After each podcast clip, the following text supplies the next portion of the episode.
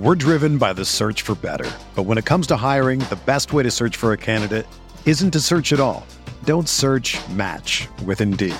Indeed is your matching and hiring platform with over 350 million global monthly visitors, according to Indeed data, and a matching engine that helps you find quality candidates fast. Ditch the busy work. Use Indeed for scheduling, screening, and messaging so you can connect with candidates faster.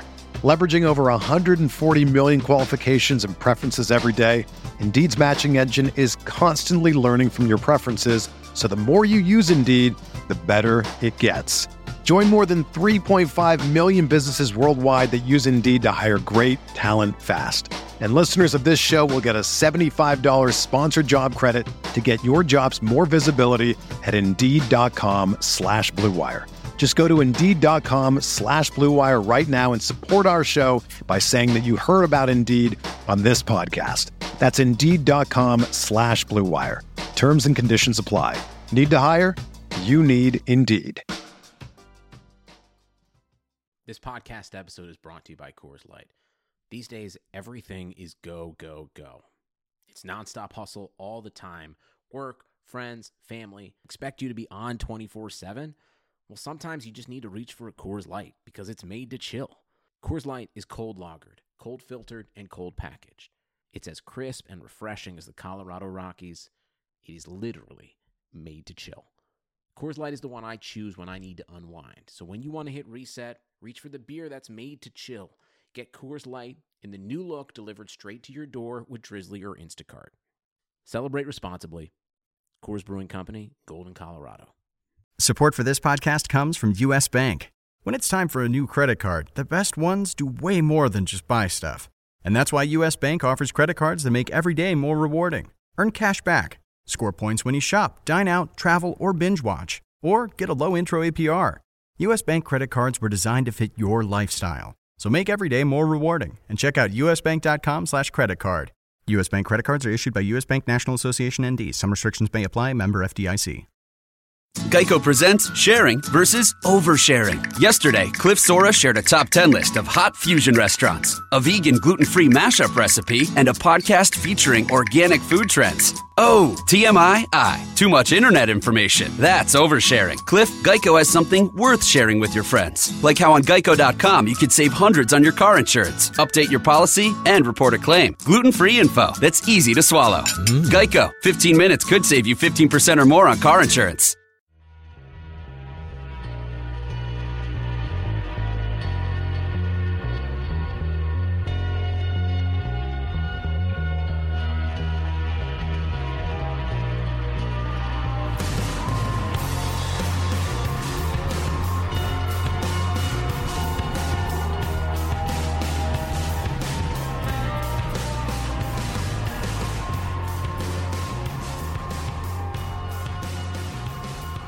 Welcome to the RotoWire Fantasy Football Podcast brought to you by DraftKings.com, the leader in daily fantasy sports. Use the promo code RotoWire when you make your deposit for a free contest entry today. It is Friday, October 2nd, 2015, week four of the NFL season. This podcast is available on both iTunes and Stitcher. We'd really appreciate it if you could take the time to leave us a nice review.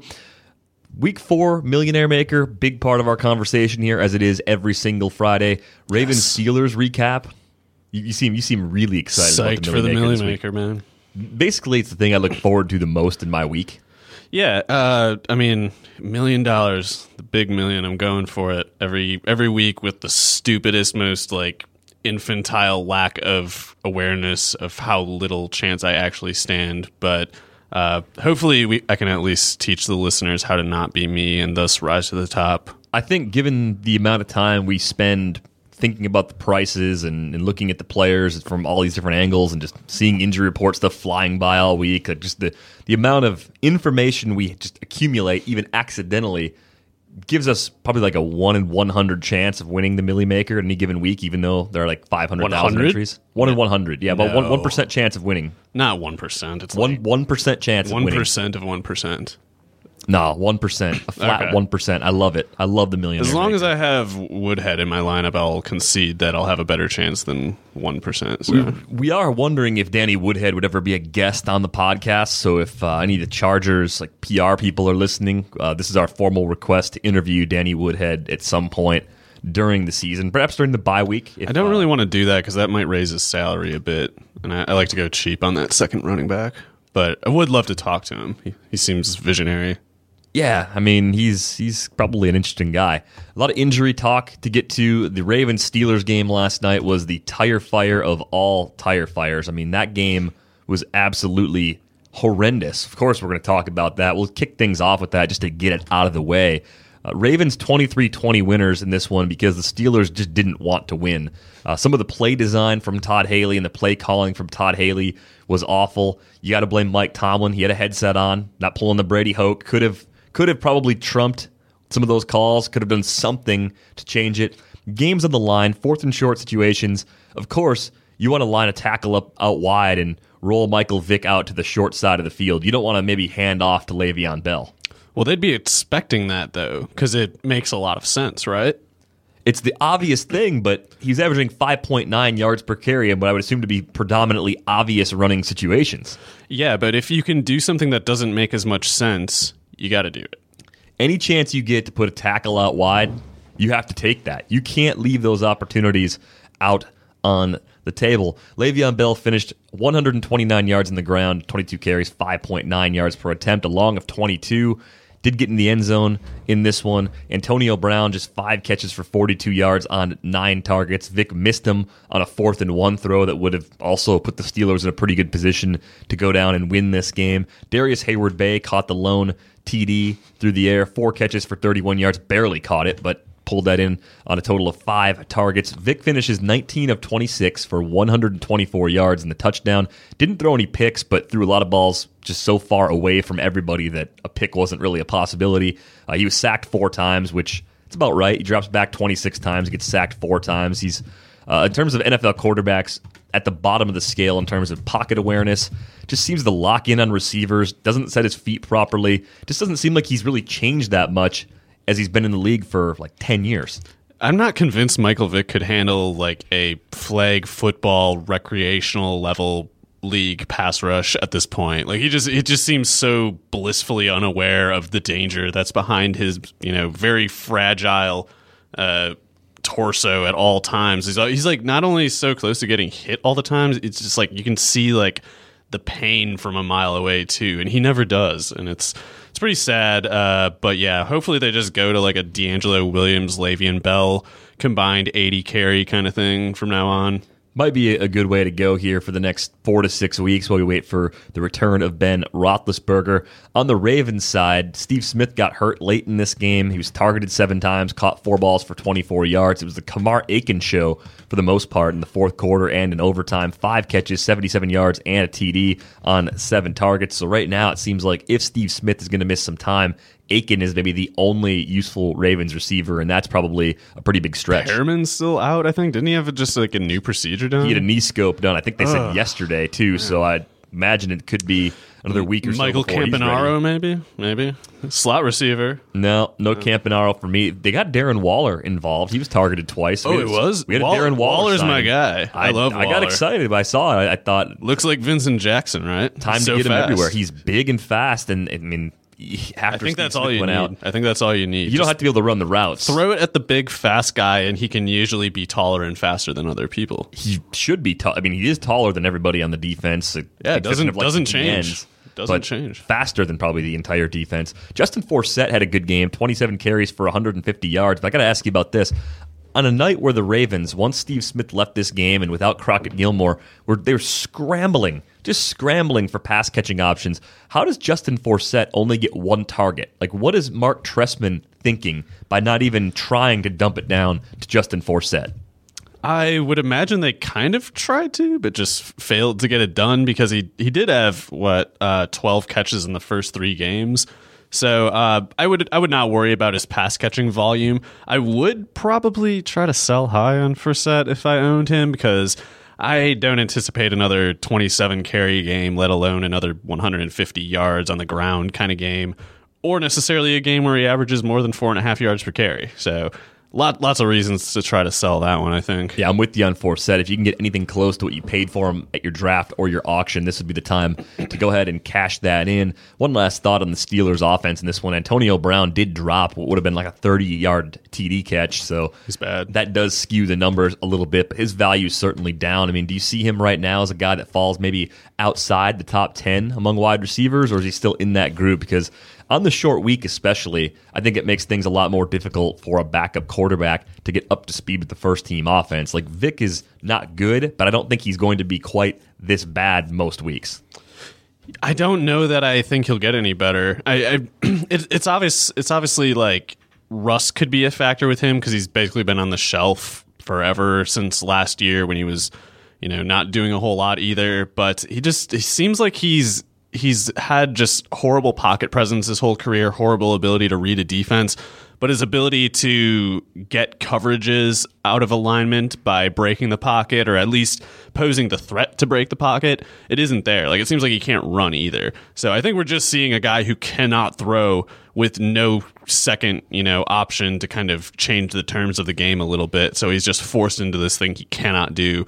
Uh, I don't know what that means for Brown specifically. I I'm not confident though because if Vick does have one good trait, it'd probably be like throwing the ball deep, and Brown doesn't really do that. At least not like truly deep. Like he's more of like an intermediate short route guy. So I think he'll finish top ten just because he'll be so good when Roethlisberger gets back. But I don't think he'll be top ten while Vick is starting. Yeah, Martavis Bryant ends his four game suspension this week. So coming back here in week five, it'll be a Monday night game against the Chargers. We should see Bryant I would imagine on the field a bit more than we did throughout the end of last season. And even with those limited snaps he was playing last year, uh, very uh, effective player just because of what he was doing on a per catch and even per target basis. Let's take a look at a few injury items here as we move through the Friday injury report news. Jay Cutler actually listed as questionable with that hamstring injury. Uh, Alshon Jeffery also listed as questionable for the Bears for their game against the Raiders, although I don't think I'd be surprised if both of them play. I'd be shocked if both played. It seems like Jeffery is actually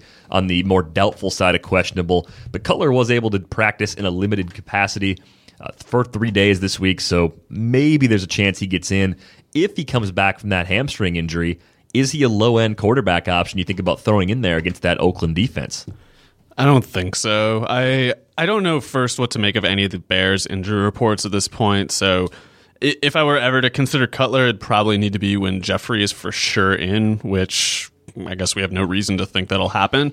Uh, even even with Jeffery, though, I mean, the Bears' offense is just it just seems a bit wrong, and uh, Cutler's not that great. Probably, I think the Raiders. I don't know, like Khalil Mack's scary, right? I don't I don't want Jay Cutler trying to go against Khalil Mack. So all it takes is like one little flimsy reason to go off of Cutler, and I will every time. But I, I want the gif of Khalil Mack chasing down Jay Cutler while Sigs just like are, are falling, falling, out, out of, his of, pants. Of, yes, that's exactly.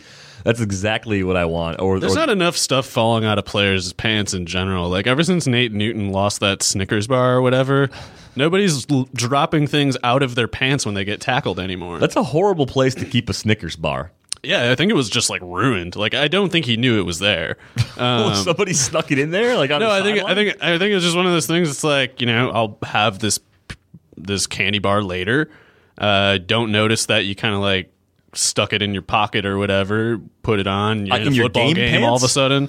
yeah, I mean that because you'll definitely remember. You'll definitely remember like before the game, like oh right, there's there's a peanut butter bar right here, whatever. Yeah, pregame and, Snickers bar. Right anyway, no one else does that. It was just like Joe Horn that one time he had the the Sharpie or whatever. he had the cell phone. Oh, Terrell in, Owens had the, the T.O. had the ah. Sharpie in his sock, but Joe Horn's cell phone placement, that was pretty great. That was kind of risky and dangerous, right? Like he could have had that smashed and like lots of shards of scary battery materials. It was under no, it was under the pad oh, on the oh, uprights. Okay. He didn't have. I thought he had like on his pocket. No, so he he must have tucked a cell phone in each set of uprights under that pad that's in there because when he when he, he, knew when he was going to score, he was going to go right for the. I phone. hope he actually called something and it was actually a functioning phone rather than just a decorative one. I, I hope he called the president. That, that would have been the most appropriate thing to do.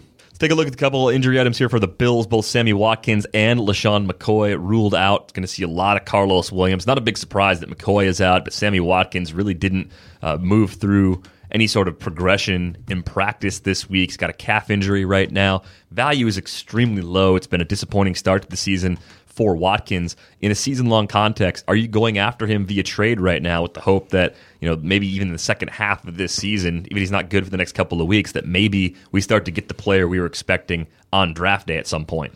I don't know what I was expecting from him in that offense anyway. It wasn't much. So, given the injury risk, I'm not sure that I see much of the upside potential there and going for him.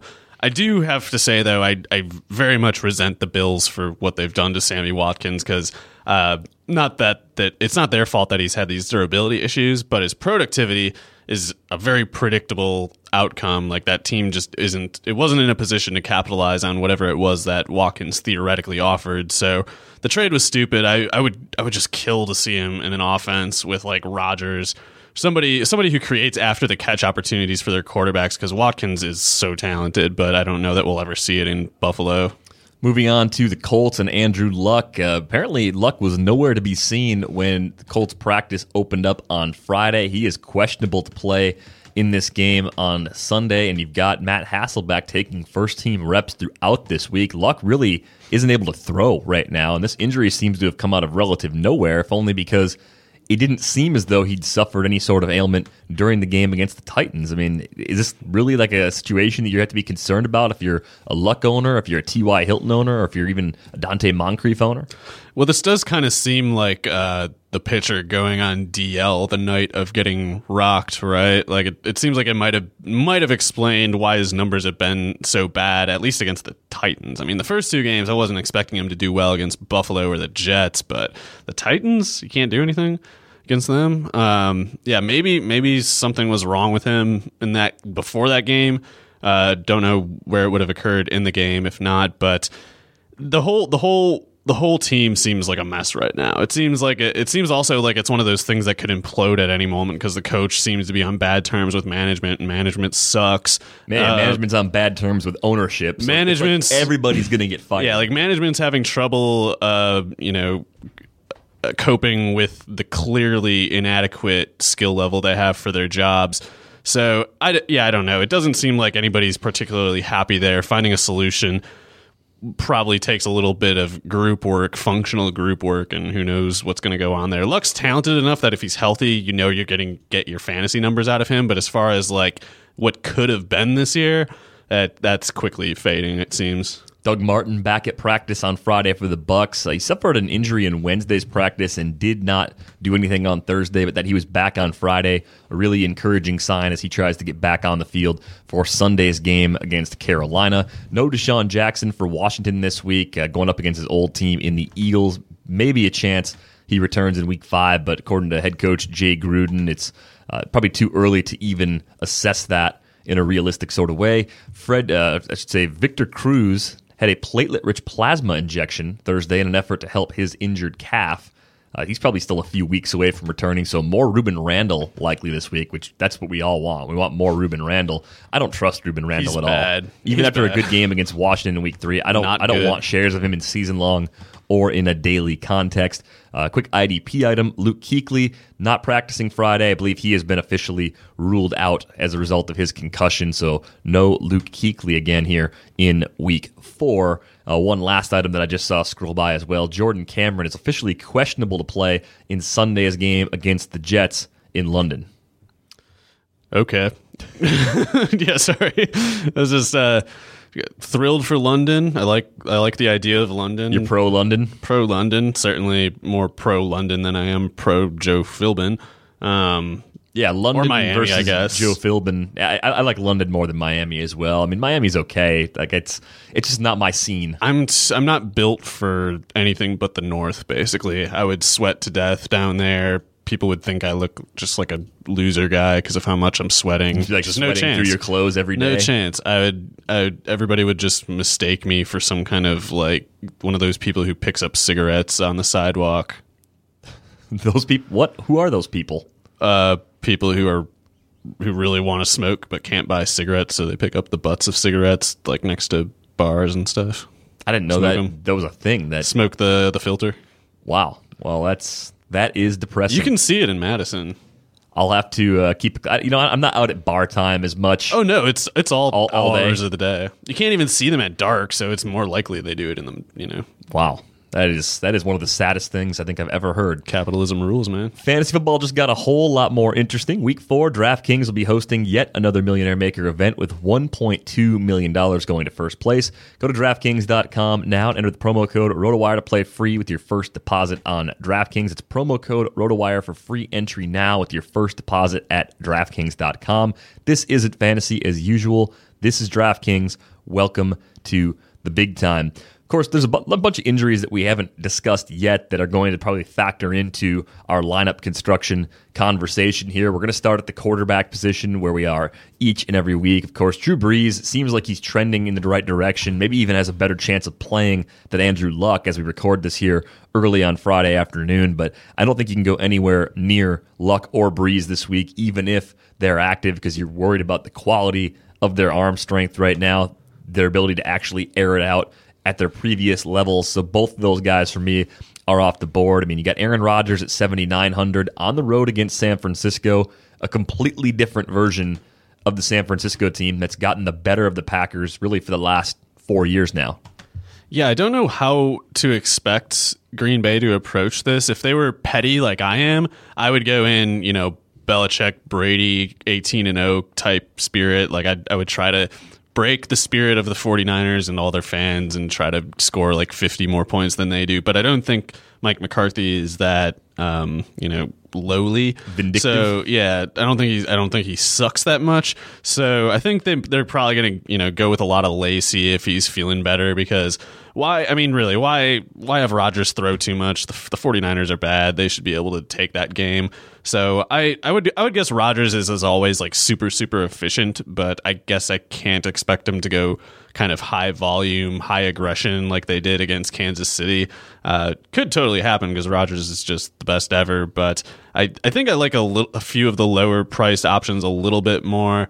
Um, but yeah, if as far as like Brees and Luck, like those prices are just non-starter. And even even if he's healthy, I still don't want Brees unless he's like sixty five hundred or something. Peyton Manning, 7,200 home against the Vikings. Vikings defense looking a little better the last two weeks. Not crazy about Manning at this point because I think you have a pretty limited quarterback there. But the, the issue with the Broncos is that they can't run the ball very well. And Minnesota has been good against the run so far this year. Once you get past that Carlos Hyde explosion in week one, like they've really bottled up opposing backs each of the last two games. And that's kind of what we expected coming into the year. Uh, any reason to consider Manning, or you drop down a bit further? I mean, Russell Wilson at 7,100, Eli at 7 even, Newton at 7 even. You go down to the 6,900 range, you get Matt Ryan at that price, home against Houston. And then, of course, Carson Palmer, only 6,800 against the Rams.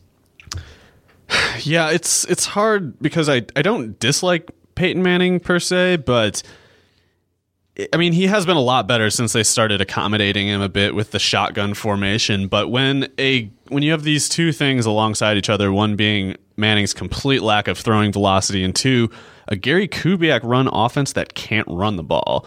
That feels like it's just a zombie offense, like something they could improve, like they could just figure it out. But at the same time, it's like something about this is not sustainable. If Gary Kubiak cannot run the ball, Gary can Kubi- Gary Kubiak does not have control right now. So that's a little scary. But maybe it's like he doesn't have control because Manning's running the offense, like he pretty much has with every single offense he's ever played in. Uh, but yeah, it's it's it's at it's at Denver at least. Uh, so that that should help a bit. But yeah, I don't know what exactly to think of the Minnesota defense at this point. Week one was embarrassing, but I thought their talent and their coaching implied that they could get better and perhaps get to the point that they're like a top eight kind of defense in the league. Too early to tell if that's the case, but it's it's still just scary enough for me that I probably won't have any Peyton this week. I'd rather go down to Cam at seven thousand probably rather have Eli Manning at 7,000. Like, at least it's similar to uh, the Broncos. I don't expect the Giants to run much, certainly not against the Bills. So maybe, you know, garbage pass attempt volume at least for Eli Manning. That's how he got through last year. Um, but yeah, otherwise, I mean, Cam and Matt Ryan at 7,000 and 6,900. Uh, probably my favorites. Uh, Ryan's at home Palmer, I think, is going to be a very. He's he was already a trendy pick last week. People really going after him heavy for cash games so far this year. Understandably, he's got nine touchdowns in three games. Looks really good. Fitzgerald's unstoppable right now. Uh, but yeah, I, am a little bit worried about what might happen against that St. Louis pass rush. So I, th- I, think I like Matt Ryan a bit more in Cam also. I'm intrigued by the next four quarterbacks here, though. Rivers at 6,100 is home against the Browns. Bradford's on the road against Washington, coming off a game but against a the Jets tsunami. the attempts weren't there. There might be like a tsunami The with the bad, Washington like game. a bad weather concern. Yeah, there's like a hurricane something or other out there, and like it looks like the it looks like the Philadelphia Washington game has a high chance of unideal weather, and I guess can't or postponement was even a consideration. So definitely something to check in on. You know, when the weekend arrives, and I guess the entire East Coast is flattened. Well, hope you guys uh, stay dry out there on the East Coast. Uh, keep keep an eye on Kevin Roth on Twitter, of course, the uh, main weather guy for the fantasy industry. I think at this point, whether whether he likes it or not. I wonder if I wonder if all the other meteorologists hate him now because of all the uh, you know the, the the too many ads thing. They're like, you're one of them. You've you've you've, Ah, I don't think you've so. deviated from the the meteorologist cloth. well, yeah, I mean there aren't that many famous weather people, so that's. Uh, Is Al Roker a weather guy, or is he just a famous? I, think he was at one point famous egg seller. a weather guy. couple other cheap quarterback options here. Andy Dalton, 5,900 home against the Chiefs. That looks pretty appealing. Tyrod Taylor, 5,800 home against the Tyrod is probably who I got most of my action on in this slate. Like I, Tyrod, Matt Ryan, uh, Cam Newton are my favorites, I think. But Tyrod, fifty eight hundred. He's at home. The Giants don't seem to be good at anything in particular. Uh, you know, especially not on defense. And with McCoy, if if McCoy is out, I should say, I don't. I don't think Karlos Williams is going to get like 35 carries, so I think that might turn into a few more passes for Tyrod. Just maybe a few more runs. More importantly, like we, we want to see him run more. He's all he's doing is is throwing for uh you know 400 or sorry 277 yards, three touchdowns at Miami last week, two three touchdown passing games in a row, but we only have one rushing touchdown so far this year. Um, I, I guess I feel entitled to like 12 of those or something. So I, 5800, I, I love him in an offense that I think has usage up for grabs. Going a little cheaper, you get Colin Kaepernick. Horrible game last week in Arizona, 5,500. You know Dom Capers isn't sleeping well this week. I Kaepernick did kill them the last couple times they went against Packers, but I don't know. I just I I can't consider 49ers anything but a joke right now. I just I just don't think Green Bay is going to have much trouble winning that. Listeners out there want to know Derek Carr, 5,300 going up against the Bears. Can he keep things rolling? That is pretty interesting, actually. Um, I I think it's safe to say that the Bears' defense is truly terrible, at least in the secondary. Not just bad, terrible. Carr's got back to back 300 yard games, five touchdowns, and one interception in those two games.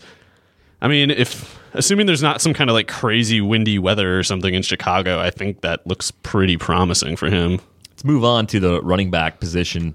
Adrian Peterson topping the list. $7,800 going on the road to face Denver. You think about how good that Denver defense has been. Who wins this matchup? Can the Denver defense bottle up Peterson, keep him to 70, 80 yards on 20 carries, and force Teddy Bridgewater to beat them? I am not optimistic about Peterson's chances of justifying that salary exactly, but I also don't think he's likely to be totally shut down. But I mean, this is they are taking on Wade and Wade's house, and the the passing game for Minnesota hasn't been there at all.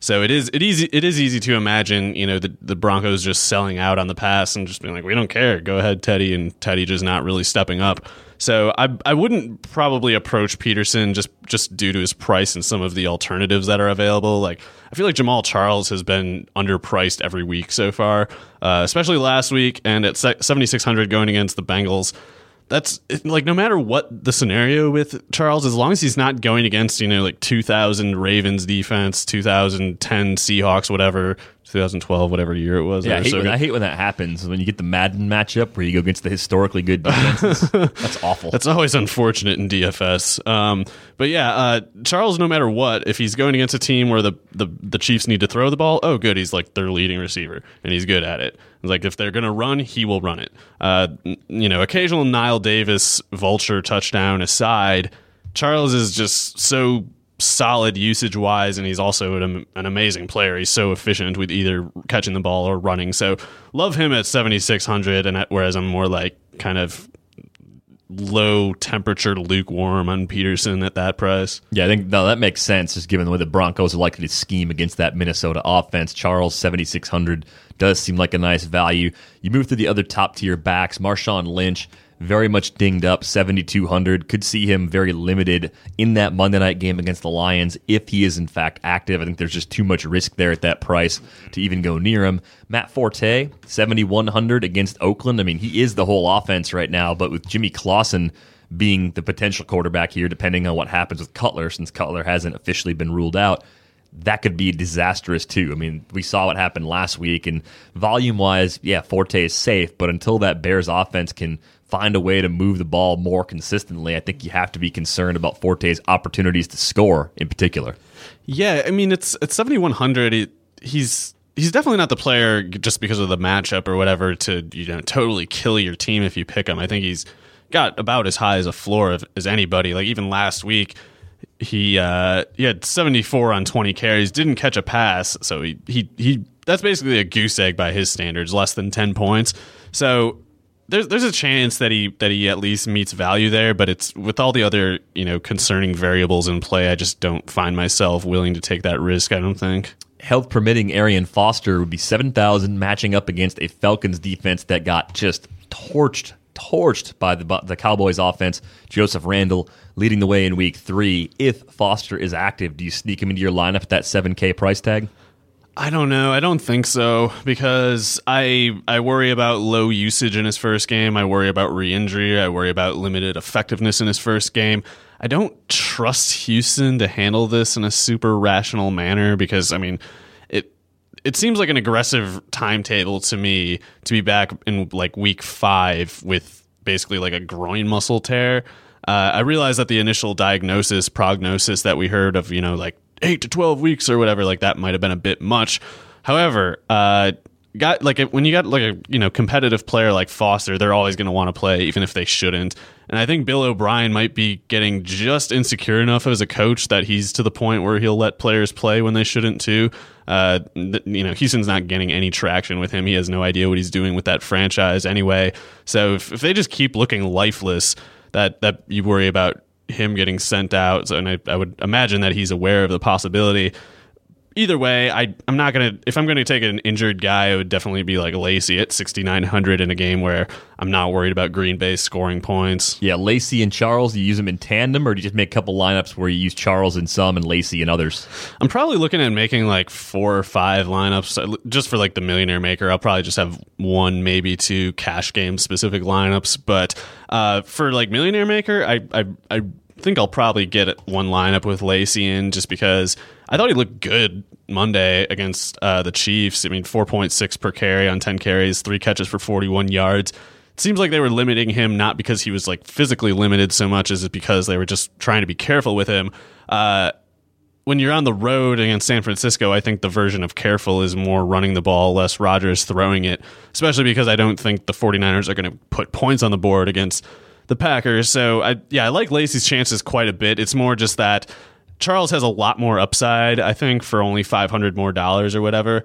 Um, was it 500 or 700 more? Sorry, 700 more. And then it's like below, uh, below Eddie Lacy, I'd rather try my luck with probably in a cash game on, you know, uh, Mark Ingram at 6,000 at home going against Dallas maybe and maybe even Latavius Murray. I feel like I'm I feel like I'm getting a little too high on Latavius just because of his past injury history and my the, the rule that you probably shouldn't trust the Raiders at any point.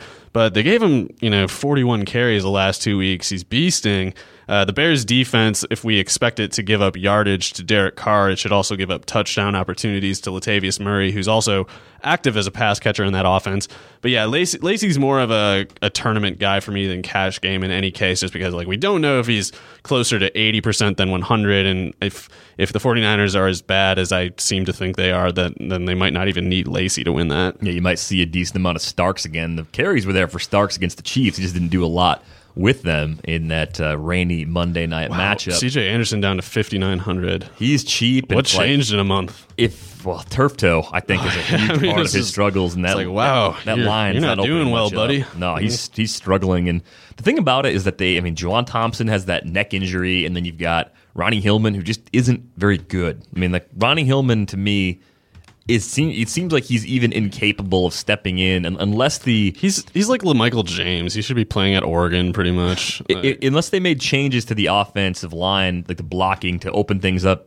I don't know to the degree that Kubiak had the Ravens' offensive line ripping open big holes for guys like Justin Forsett. I don't think you could even rely on Hillman if CJ Anderson goes down at some point. Anderson at 5,900 seems like a good tournament play because ownership will probably be pretty low, and all it takes is a couple short TDs. You know, it might be 12 carries, 50 yards, and a touchdown or two touchdowns even. At that price, that could be worth it. But I just worry about turf toe being an injury that Turf could linger. toe, turf toe is something that guys often just don't really get over until Yeah. next year. Especially if you're like a running back who has job security issues. Like you're probably always trying to return one game sooner than you should, one practice sooner, sooner than you should. Um, so yeah, I'm probably not going to go after anything Denver this week, except maybe like a tournament lineup with one of their receivers or Peyton Manning or something. Um, but yeah, right right below uh, CJ, uh, Joseph Randle is someone who I've kind of just you know taken for a joke because he kind of is a joke. But after last week, and uh, maybe there was just something in uh, the Dallas water last Sunday where Devonta Freeman and Joseph Randle, these two mediocre guys, just go crazy. Who knows? But three touchdowns. I mean, that's that's pretty impressive. I don't think the Saints are any good on offense, so or on defense really. So I can imagine I can imagine both Mark Ingram and Joseph Randle having solid games, uh, especially Ingram since he gets more of the workload in New Orleans than Randle does in Dallas. But uh, yeah, fifty five hundred for Randle. That's that's like borderline cash game price for me. Certainly got to get some tournaments in there. Uh, he's got untapped upside as a pass catcher. I think Lance Dunbar's on pace for like 117 receptions this year, which I don't think he'll do it. So if uh, if that pace can, if that's actually like a 70, 60 catch pace, even that Dunbar is more realistically on, I can I, I can imagine some you know four or five catch games for Randle uh, coming up too. So that that should help offset whatever carries he gives to you know McFadden and maybe eventually Michael whatever. Got some questions about Andre Ellington, 5,400 home against the Rams. If he's able to play, how many snaps, how many touches? I think that's a big question. So he'd probably stay away there. Devonta Freeman coming up that big game against the Cowboys. Home matchup against Houston. 5,200 is the price. What are you doing with Devonta Freeman this week? I'm tempted. I uh, I did not have any of them last week, which sucked. Um, I did not have any of them last week, and this week, I mean, when you when you're a clear favorite, which I would imagine, I would imagine, what is it, like five and a half at least for Atlanta, probably. Um, I'm so bad at bringing these things up. Uh, anyway, Houston Houston run defense has been pretty good, but you have you have to wonder like, is it just will will the Houston offense be such a liability that Atlanta sees mm, you know substan- substantially greater uh, or more favorable field position than they would against most teams? And at home, you can count on Matt Ryan getting them within scoring range. And even if it's not a rushing touchdown for Freeman, he's busy enough as a pass catcher. That offense doesn't really have an established second pass catcher behind Julio that can be Freeman if uh, you know Hankerson and and Roddy White aren't doing anything, which uh, you know totally possible. So Freeman at 5200 is awfully awfully tempting. That one that one thing about his toe injury in practice, I guess, is worth checking into just to make sure it's not some kind of variation of turf toe because that would be scary.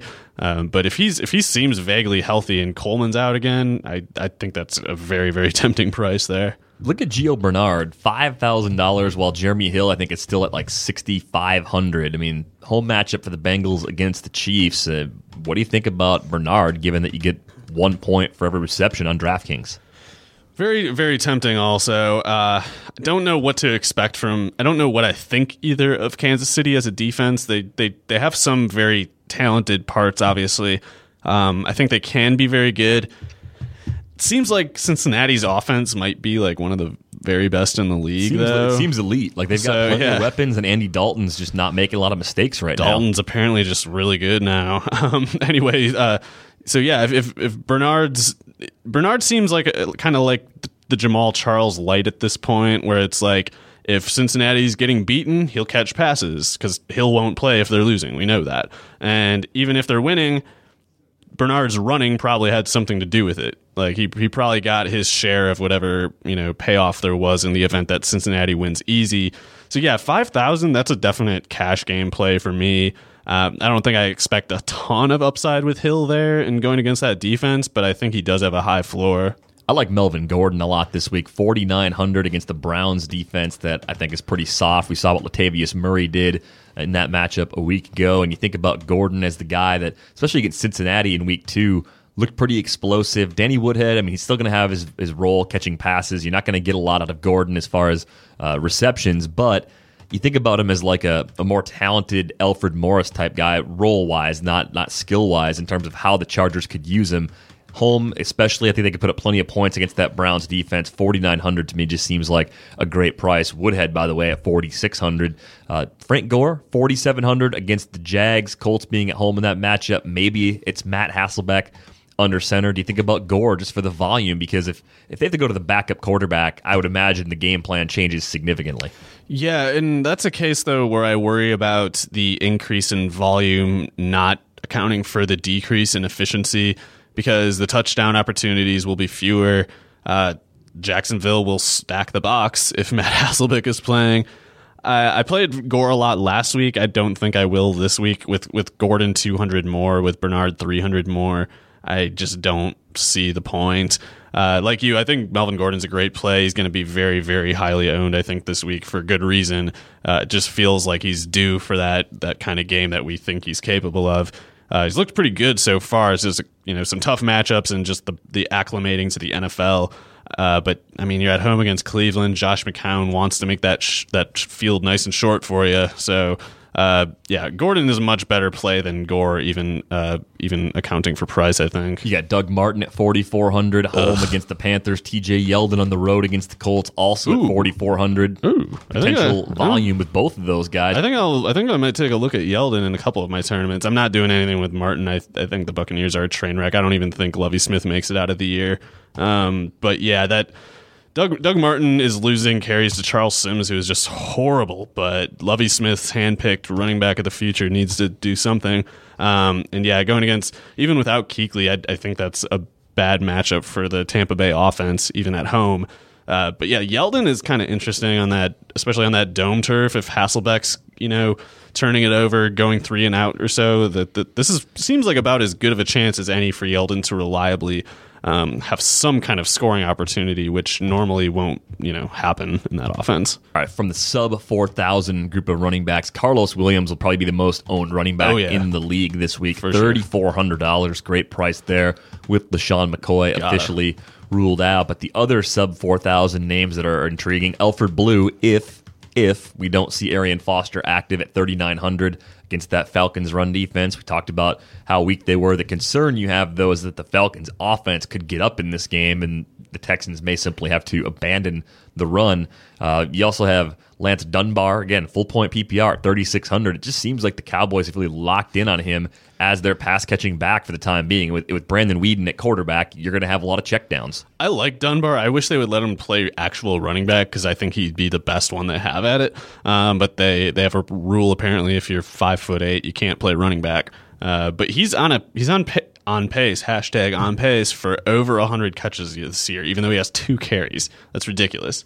Uh, but yeah, he's he's tempting, but I, I don't think I'll go there. It just doesn't seem sustainable. Hashtag on pace brought to you probably by Pace Salsa somewhere, not on this pod though, so they should probably pay up uh, before I reference them again. Let's move on to the wide receiver position. Of course, we're going to start at the top. Julio Jones seems like he's fine, and the, the toe issue he has is more at the top of his toe, not the bottom. So it doesn't sound like the origins of turf toe for him. 9,300. He is once again at the top of the list. If He stays healthy. He's going to have one of those like Jerry Rice seasons. It's crazy what he's been able to do so far. Just the, the actual yeah, volume, just completely dominant player. 9300 i feel like i'm going to pay up for him most places and because every of those single, cheap backs you can do it. Yeah every single team that goes against him you know like all practice all week they're like okay we just we won't even learn the other guys' names. Just julio jones we gotta we gotta stop him and the 12 catches 13 9 catches. There's there, he's completely unstoppable except for durability. I never want to fall prey to the recency bias and go after players that simply just went off the week before, but AJ Green is still cheap at 7600 matching up against the Chiefs. I mean, just a really favorable pass defense to go up against right now. I know they got an injury in the secondary too. They lost uh, one of the corners gains in that game too. Yeah, he's a slot guy. I don't know how much Green would go against him. I'm a little, a little worried about him mar- uh, matching up with Sean Smith, who's like a six four corner. Uh, usually, a Sean Smith would suffer against the smaller guys. He can't get a hold of. But either way, I mean, Green's good enough that he's not someone you you substantially worry about with matchup and at home. Yeah, K- Kansas City getting ripped up by Rodgers is a is a nice little appetizer, I guess. So looking at Beckham at 9100, he's second to Julio again in price. Do you like him against the Bills? I'm kind of leaning away from Beckham thus far. I haven't really built a lineup with him in it yet. I like him, but I don't like him at that price. Like he would, I don't think I'll be picking him at all. I'd much rather pay 200 more for Julio uh, then, as as I said earlier, I don't think New York's going to be able to run on Buffalo, so I think they'll have to throw it. But the the New York passing game isn't working quite as well as it did last year, and Beckham hasn't been able to, as a result, show off you know the ridiculous production that he is capable of. Uh, he's still doing totally fine. It's just when you're over nine thousand, you kind of need that like you know over 30 points one out of two times whereas like julio can get you to 30 like four out of five times so uh, yeah, Julio's Julio's definitely the better buy at just two hundred more. I think. Look at Randall Cobb, seventy four hundred. Not much of a price bump there. I would, I would have expected him to cost at least eight thousand, but I don't think the Monday night game was priced into his week four price. And I think a big part of that is he's still coming off that shoulder injury, but he seems to be completely healthy at this point. He's awesome. Just seems like it's worth going after him. But again, like how much do you care about players being among the most productive at their position the week before. Like it, to me, it's just entirely random. If, if he's going to have three or four great games over the course of the year and like ten good ones and one or two duds, the order in which those great games happen, it's wildly unpredictable. Like we don't know week to week, you know, if it's going to be one of those good games or one of those great ones. I just think that price, until that price comes up, you have to think really hard about putting Randall Cobb in that lineup. Yeah, I'll, I'll, definitely have some Cobb this week. I, I, like I said, I think he's awesome to begin with, but I also thought Monday's game was zero surprise. Like I, I don't think there's anything surprising about Randall Cobb at home, Davante Adams and Eddie Lacy limited having a three touchdown game. Like that's that's just that's actually like exactly what the projections push you towards. Um, so yeah, I, I don't think they're going to give him three touchdown opportunities this week, but it's it's so easy to, for the number one receiver of Aaron Rodgers, one as talented as Cobb, moreover, doing something you know like seven or eight catches for hundred and a touchdown or two. Pretty much regardless of the opponent. Uh, the only reason I probably won't have him in cash games is just because I probably want to pay up for Julio in my cash games, and I'm going to need to go cheaper than seven thousand for my second receiver. But I love Cobb, so I think I think he's just awesome. Moving down to the sub seven thousand dollar group. I mean, Jordan Matthews. You mentioned the weather concerns in Philly. Maybe you stay away from him because of that now at sixty six hundred. But how about Larry Fitzgerald still sitting there at seventy five hundred, and Mike Evans only sixty four hundred. I know the Bucs are dysfunctional. Evans got 17 targets last week and went over 100 yards. See what, what's right three. below Mike Evans too? Yeah, Amari Cooper Oof. at 6,300 those three. Bears. Man, I'm, I'm, gonna have to make. I might have to make a second cash game lineup with just those three receivers in a row, because uh, that that's that's definitely tempting right there. Uh, Fitz. Uh, generally does really well against those in division teams, especially the non Seattle ones. Uh, Carson Palmer's healthy. What else do you need to hear? He's still really good. Um, Evans against Carolina, I'm a little more worried about though. Um, yeah, I probably won't take much of Evans actually, just because uh, Winston doesn't seem to have much traction. And again, I think the the Buccaneers are just clowns at pretty much every level, except offensive coordinator. I do like Dirk Koetter, but I just I just don't think anything they're doing seems to make much sense. Uh, Fitzgerald, Cooper, I think are both great cash game and tournament targets alike. Um, yeah, below that, I guess we're down into like that uh, Jeremy Maclin, Allen Robinson territory. So Allen Robinson is confusing to me. I was very, very high on him before this year. I think I still am. Um, four catches against four catches for 68 again at you know New England is not bad at all. I'm just kind of that one catch 27 yard week one has me a little anxious. But anyway, if he can avoid Vontae Davis a few times, which I think he will because I thought Robinson ran out of the slot a lot. But uh, anyway, playing in that dome, I, I, do like Allen Robinson for GPPs at least. I don't hate Jeremy Maclin either at 5,800 because we no. talked about how good the Bengals offense is. I assume they can move the ball and put up a lot of points against the Chiefs. And with that, you get a little extra volume from Alex Smith. It's, it's basically just Maclin and Kelce and, and dump offs to Charles. It's pretty much the whole offense as far as what they can do when throwing it. They don't really have second or third receivers that you worry about taking targets away. So Maclin at 5,800 with the full point PPR, I think is worth a look. Uh, if you're trying to kind of steer away from everybody, Golden Tate at 5,300, eh, you know, the concern is it's against Seattle, but Megatron probably gets a good amount of Richard Sherman. They've got Kam Chancellor back. I just wonder if that Seattle defense is going to start to round into form here over the next few weeks. Yeah, I wouldn't go Detroit anything this week. Um, yeah, just I, I, I hate I hate the way that team looks right now. I don't think I think they're very poorly coached on offense, and I didn't think that'll change. It's like Stafford. Stafford is first of all playing terrible right now. Like he's hurt, he's playing terrible, still doesn't know how to play quarterback in the NFL. Still thinks he's just going to like spin move his way out of all of these really obvious incoming sack scenarios. He's he's a mess. That team just sucks. How about James Jones at fifty three hundred? If you want some cheap exposure to the Packers without paying up for Aaron Rodgers, without paying up for Eddie Lacy, and without paying for Randall Cobb. Man, I don't. On the one hand, it's like I can't bring myself to buying into James Jones, but I can't give a good argument why anyone shouldn't.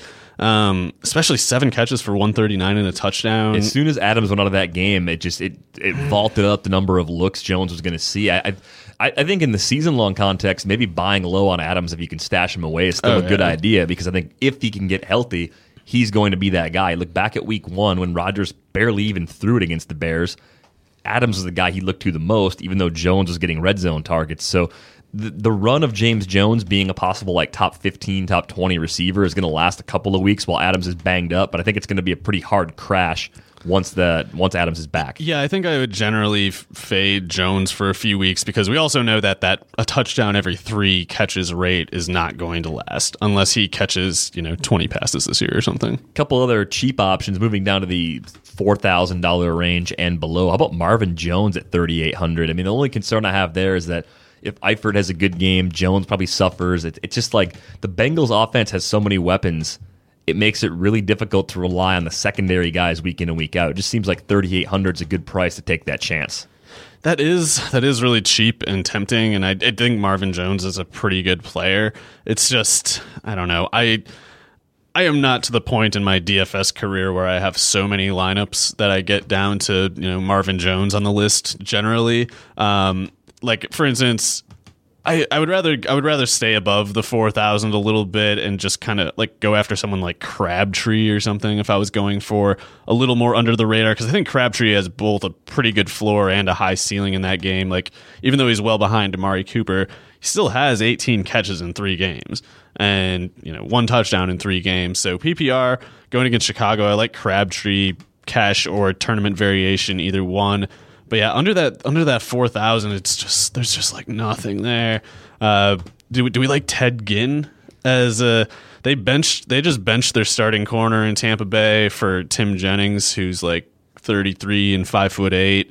Um, I don't know. Ginn, Ginn does have four catches two weeks in a row. Yeah. No, no. If I'm if I'm going ugly cheap receiver, not like ugly in appearance. I don't. I don't really. I don't even care make these that. judgment calls. But uh, Cecil Shorts, twenty nine targets through three games. He's getting some volume. Sixteen catches, six catches each of the last two weeks. It uh, just seems like a guy that going up against the Falcons, where again the Falcons offense may be able to put up a lot of points against the Texans. Ryan Mallett may have to go into throw it fifty eight times mode again. Just by natural volume, I think Shorts can do some damage, and he does have some big playability. He's shown that at times in Jacksonville. He can be a dangerous player after the catch. I, think if you want to go really cheap with a receiver spot or with the flex for a tournament purpose, I think Cecil Shorts is one of those players I'm gravitating towards. He has been targeted a ton. Um, I'm a, I'm a little worried about that being sustainable, but I mean they they probably will need to throw, as you said. As for a very very very cheap consideration, 3100 is Robert Woods. If Watkins is out, I mean Woods has Woods has nine catches in three games. That sucks. Whatever, but I don't know. If if you're if you're down in that 3100 range, maybe think about it. Sometimes you're just down in that 3100 range, and it's all you can do. You got to find something to plug There in. isn't a Bilal Powell every week. so. no, not every week. But let's move on to the tight ends here. No Gronk, which is the Ugh, I don't worst care. Thing. The worst thing about the Patriots being I don't on even want to do the tight ends now. Just skip the tight ends this week. I mean, there's little Gronk. Kelce is still there, so And it's I guess we- 5,300. It's not extremely cost prohibitive. I mean, even Greg Olsen at 5,400 is not bad. Kind of falls into the, well, he went off last week. Can he even, can he do it again? Well, Do we I- think? Or sorry, I was. We, we thought Jimmy Graham would do okay last week. Do we think? Do we? Do we care? Do we trust Pavel to make that two straight? No, not when Travis Kelce and Greg Olsen are six and seven hundred dollars cheaper. All right, yeah, yeah. Okay, sorry, I got distracted by that. Uh, How about Martellus Bennett against the Raiders? And If if Jay Cutler plays, especially like if Cutler's healthy enough to go, Bennett at forty five hundred against a team that cannot cover tight ends, I think is a really sneaky play. dude, if if if uh, Alshon Jeffery is out and Jay Cutler is in, I man, even if even if color isn't in, I think I might need to go with a little Martellus in a tournament setting. Like he caught four passes last week, 15 yards doesn't do anything, but he caught four passes in a game in Seattle where Jimmy Clausen was quarterback. Um, I'm going to backtrack on the sneaky though. Everyone knows the Raiders can't cover tight ends, so people are seeking out Bennett. I just I wouldn't do it if Clausen is playing quarterback. Uh, yeah, definitely. Um, but yeah, I love Martellus as a talent. So if if if Cutler's in and Jeffery is out, he'll probably have a pretty steady presence in my cash game scenarios. Do you do you have any opinion on Eric Ebron as like a total desperate lottery ticket type thing? Says that Se- Seattle struggled with tight ends last year. They're struggling this year. They're not going to throw to the receivers in that game a whole lot. I don't know. I don't know. Kind of a good, probably low ownership tournament play. I think that's the way I would most, describe Eric yeah. Ebron. And It's everything in general looks a little thinner this week. Yep. Uh, so, well, you get the London game also not being in there. So Oh, you- no. Dolphins, no Jets. So there's two fewer teams there. The two teams on bye. And then, of course, the Thursday game being off. So that's why it's a little lighter than the first three. Uh, Charles Clay at 3,300 is probably the last one I'm thinking about because we mentioned Sammy Watkins being out. It probably helps Robert Woods. But Charles Clay's volume seems pretty safe, and the Giants have had some issues with tight ends here early this season. That's yeah, that's definitely a good catch. I was gonna ask, have you seen him at all in Buffalo yet? Like, does it does they seem to have a plan for him, or is it kind of. a of? little bit. I've seen a, a, a I don't know, maybe I mean, five catches for 82 yards and a touchdown last week, a touchdown the week before that against the Patriots, and four catches in week one seem to make clear like this guy's going to be pretty consistently featured. So yeah, I do like him quite a bit, at, especially at that price. That's dirt cheap for a guy who could very, very easily be the lead receiver um, on a team that's suddenly better at passing than any of us seem to expect. yeah, six for 60 in a score doesn't seem all that Yeah, forget reach. Ebron. Just go with Clay. If you're not, if you're gonna take like Kelce or something, I don't even. I, I'm, I think I'm like all in on Clay now. If it's not Eifert or Kelce or something like that, I'm probably just gonna go with Clay. might have to, given the receivers and some of the top backs I was thinking about going after, may have to go a little cheaper at tight end this week. What do you do with your defense? Do you go Seattle home against I'm Detroit at try. 3,700? I'm gonna try to buy up for that Stafford in Seattle.